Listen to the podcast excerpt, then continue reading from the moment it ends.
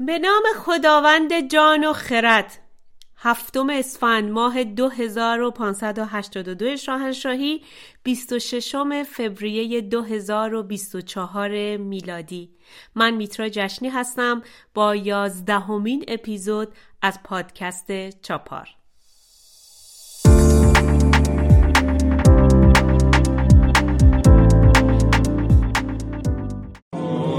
تو خدا ناز تو چشمات به دنیا یاد جاوید نام محسن شکاری گرامی باد که اگر جمهوری اسلامی او را به قتل نمیرساند حالا جشن تولد 24 سالگیش بود. محسن شکاری آزاد رزم پادشاهی خواهی بود که برای عشق به میهن و آزادی آن به میدان رفت. او در جریان اعتراضات خیزش ملی ایران در سال گذشته بازداشت شد و سرانجام هفدهم آذر ماه با دادگاهی فرمایشی زمانی که هنوز اعتراضات در گوشه و کنار کشور در جریان بود قریبانه به دار آویختندش. جمهوری اسلامی می‌خواست از اعدام او و دهها آزاد رزم دیگر درس عبرت بسازد برای جوانان. اما بیخبر از اینکه درخت آزادی در تمام طول تاریخ با خون آبیاری شده است. برفتند با موی ایرانیان بدان سوگ بسته بزاری میان. همه دیده پرخون و رخسار زرد. زبان از سیاوش پر از یاد کرد. چو توس و چو گودرز و گیو دلیر. چو شاپور و فرهاد و روحام شیر. همه جامه کرده کبود و سیاه. همه خاک بر سر به جای کلا. پس آگاهی آمد سوی نیم روز به نزدیک سالار گیتی فروز. که از شهر ایران برآمد خروش همی خاک تیره برآمد به جوش.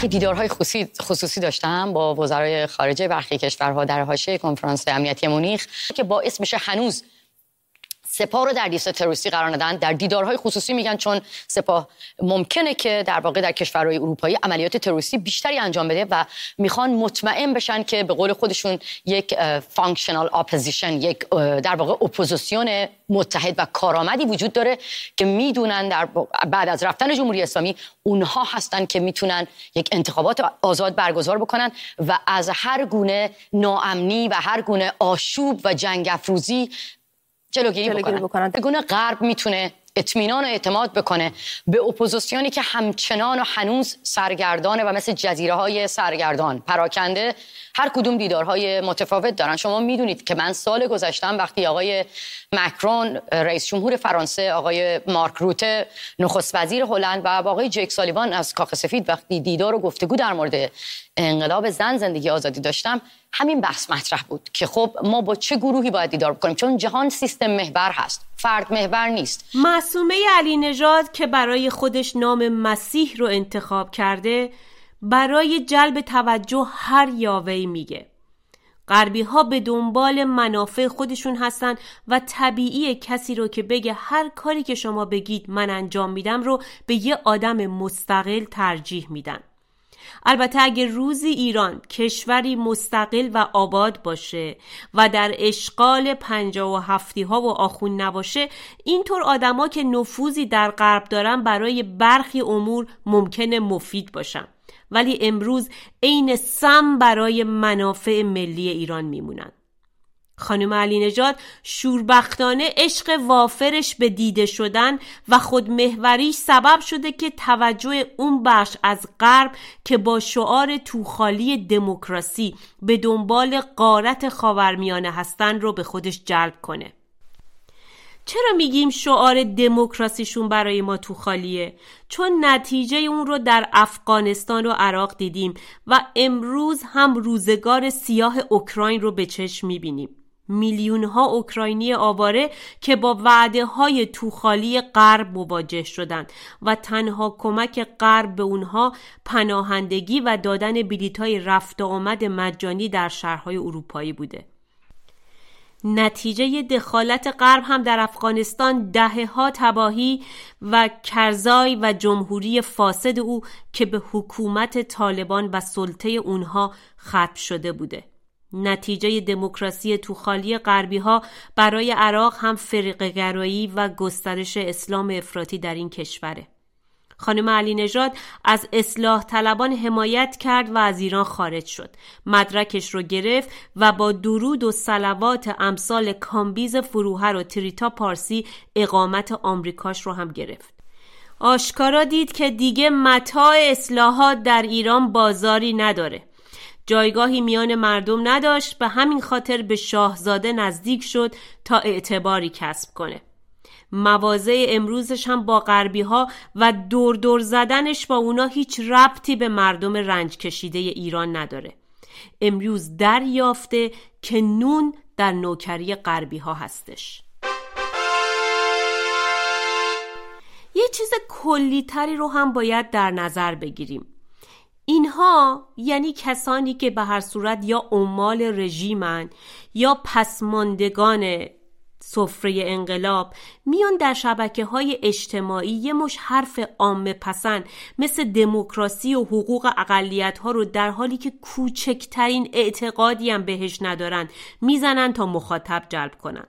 مردم عادی هم خب البته گناهی ندارن ولی اقلای اپوزیسیون باید بدونن به قول معروف ماهیت عقرب که یک شبه عوض نمیشه. بعد که دنبال کننده و following بالا گرفتن حالا یا با دوپینگ و خرید bot و یا واقعی میرن تو خط تبدیلش به پول. به این صورت که میرن در دستگاه های دول غربی میشینن و میگن ببینید ما صدها هزار follower داریم و نماینده مردم ایران هستیم. در ضمن همین حرف های غربی پسند مثل دموکراسی و حقوق بشر رو هم که دلخواه شما هست می‌زنیم. پول بدید به ما. تحت عنوان شهروندان دیجیتال یا جامعه باز یا هر چرند دیگه ای چند صد هزار تا چند میلیون دلار پول می‌گیرن و بالا می‌کشن.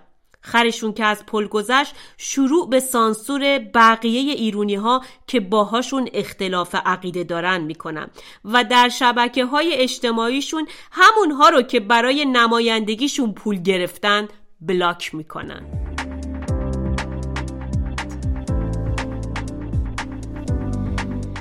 دونالد ترامپ رئیس جمهور پیشین ایالات متحده در انتخابات مقدماتی حزب جمهوری خواه در کارولینای جنوبی هم مقابل نیکی هیلی تنها رقیب خودش پیروز شد و با این پیروزی یک قدم دیگه به نامزدی برای حزبش در انتخابات ریاست جمهوری آتی آمریکا نزدیکتر شده. نکته جالب توجه این هست که پرزیدنت ترامپ نیکی هیلی رو در ایالت محل زادگاهش و جایی که سابقه فرمونداری در اونجا داره رو شکست داده واو. نیکی هیلی که در دولت پیشین ترامپ سفیر ایالات متحده در سازمان ملل متحد بود خودش از جناح جمهوری خواه. اما به نقل بسیاری از کارشناسان سیاسی مواضع اون با دموکرات ها و سیاست های گلوبالیست ها هماهنگ تره به همین خاطر حتی برخی در پیش های سیاسیشون بر این باورن که در صورتی که درصد محبوبیت بایدن از اینم پایین تر بیاد ممکنه دموکرات برای کنار گذاشتن ترامپ به هیلی رأی بدن. خبر دیگه مربوط به پرزیدنت ترامپ دیدار ایشون هست با خاویر میلی رئیس جمهور راستگرای آرژانتین که در این کشور به ترامپ آرژانتین معروفه. این دیدار در حاشیه کنفرانس CPAC کنفرانس اقدام سیاسی محافظه کاران بوده یا همون conservative ها رئیس جمهور آرژانتین در این دیدار به ترامپ گفت امیدوار هست در دیدار بعدی اونها ترامپ دوباره رئیس جمهور شده باشه. پرزیدنت ترامپ هم با بازی کلمات با شعار انتخاباتی معروف کمپین خودش به خاویر گفت Make Argentina Great Again. یعنی آرژانتین رو دوباره شکوهمند کن. President! Thank you, MAGA. Make Argentina great again. Come on, let's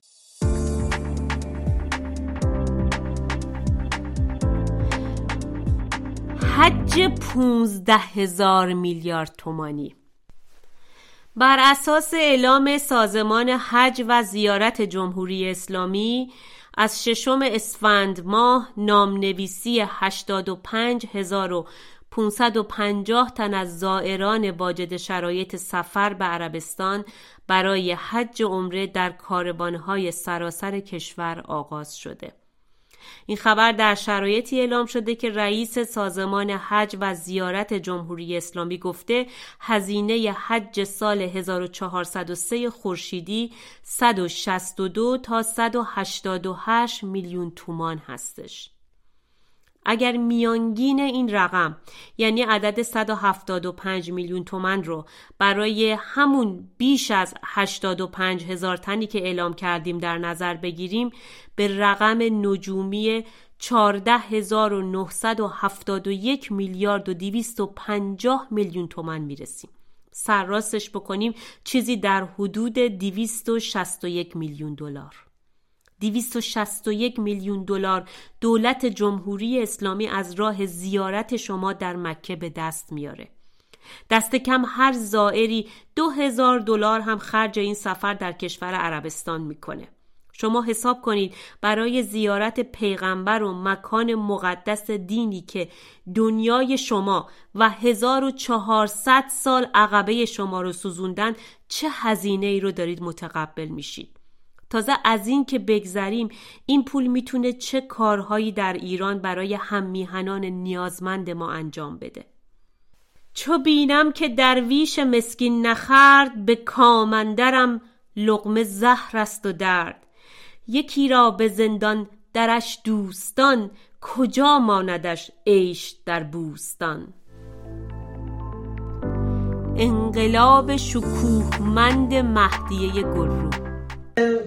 از اینجای بحث بعد رو می‌دونم که کسانی در بین ما هستن که جزو انقلابیون 57 بودن. من احترام می‌ذارم به همه کسانی که در انقلاب 57 حضور داشتن و تلاش کردن. تلاشی که منجر شد به یکی از انقلاب های شکوهمند در قرن بیستم.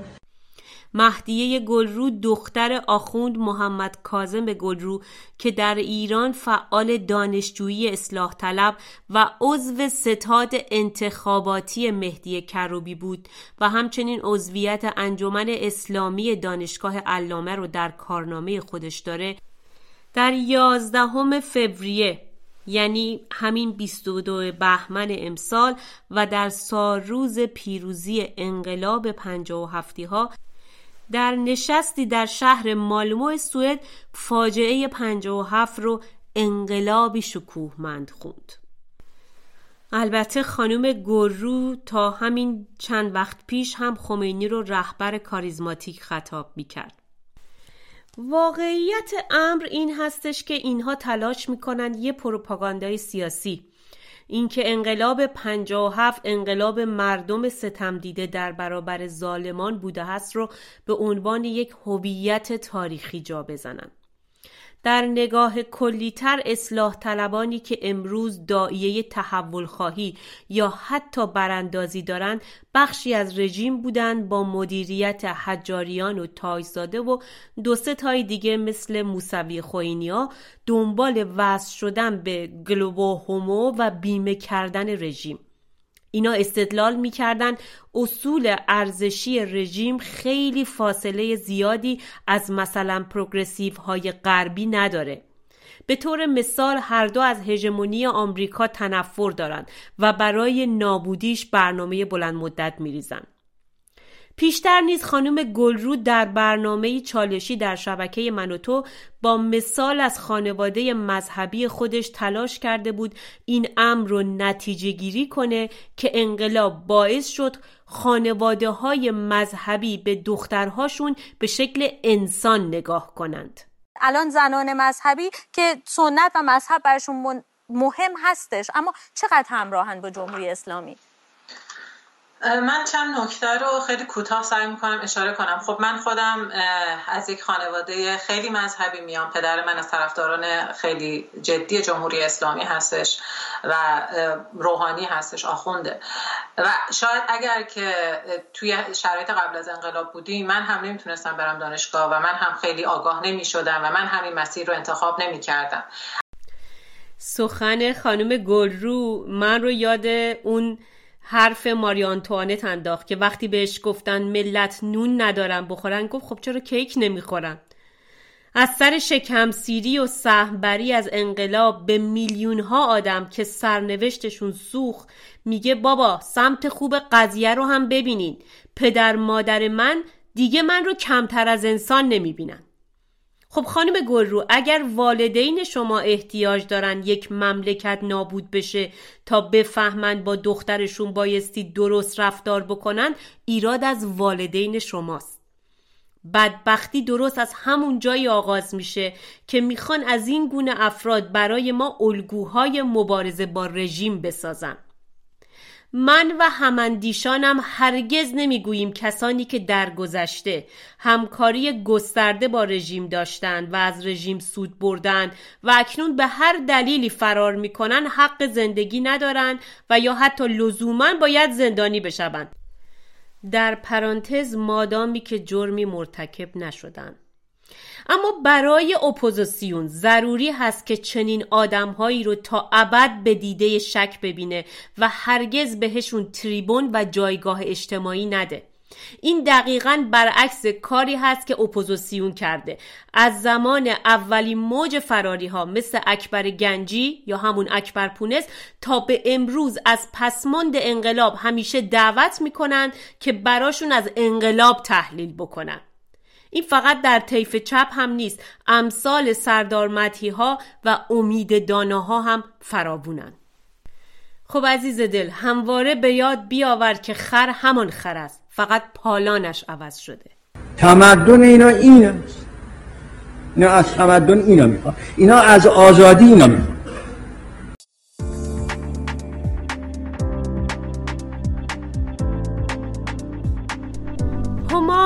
اوج سعادت به دام ما افتد اگر تو را گذری بر مقام ما افتد. حبابوار براندازم از نشاد کلاه اگر ز روی تو عکسی به جام ما افتد. شبی که ماه مراد از افق شود طالع بود که پرتو نوری به بام ما افتد.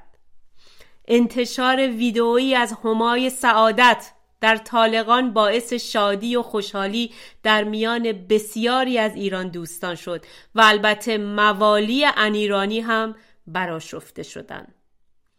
هما در ادبیات و فرهنگ ما جایگاه ویژه‌ای داره. پرنده است افسانه‌ای نماد سعادت و خوشبختی و مشهور به این که سایش بر سر هر کسی که بیفته کام روا میشه. تندیس و نگاره های هما رو هم که می‌تونید در تخت جمشید فراوان مشاهده کنید.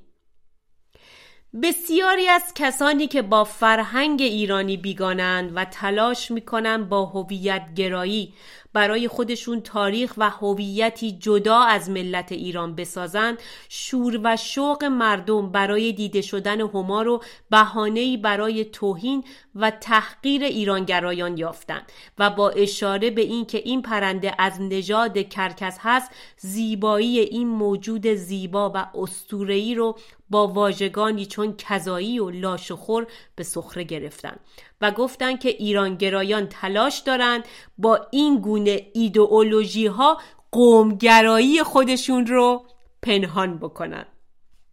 خب نخست اینکه خود استفاده از واژه ایدئولوژی برای اون چه به صورت نماد و استوره برای فرهنگ یک سرزمین به یادگار میمونه نشان از کجفهمی و نداشتن سواد کافی برای استفاده از واژگان فلسفی و سیاسی هستش. ایرانگرایی یک مکتب نیست که شما بخوای به اون برچسب ایدئولوگ بزنی. ایرانگرایی نگرشی فلسفی است بر اون داده های بنیادین جهانبینی به یادگار مونده از ایران باستان و ایران زرتشتی که بر پایه مفاهیم راستگرایانه و اندیشه های خردمند می‌تونه نظامی هدفمند برای بازپسگیری ایران از تفکرات واپس مونده بیگانه که یادگار تازیان هست باشه. ایرانی ایرانگرا جهانبینی خودش رو بر اساس خرد و فزونی طلبی پاکیزه با تکیه بر تلاش و راستی هماهنگ می‌کنه. دومی که به رغم ادعاهای قومگرایان ایرانگرایان از هر تبار و قومی که باشن خودشون رو ایرونی می‌دونن و هرگز ملت ایران رو مثل تکه پارچه پاره پاره با از هم جدا نمی‌دونن. برخی دیگر نیز با اشاره به نژاد این پرنده که از تیره بازان و کرکس هست شادی ایرونی ها را از دیدن این پرنده با دیده تحقیرآمیز نگاه می کنند که چرا ایرانی ها از دیدن یک پرنده لاشخار انقدر ذوق زده شدند؟ بهترین پاسخ رو سعدی به اینها در 800 سال پیش داده.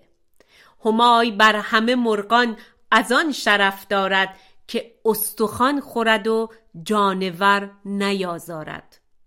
نکته جالب توجه درباره هماین هستش که این پرنده زیبا که نمادی از قدرت و نیکبختی هست تنها گونه کرکسه که غذاش هفتاد تا 90 درصد استخون هستش.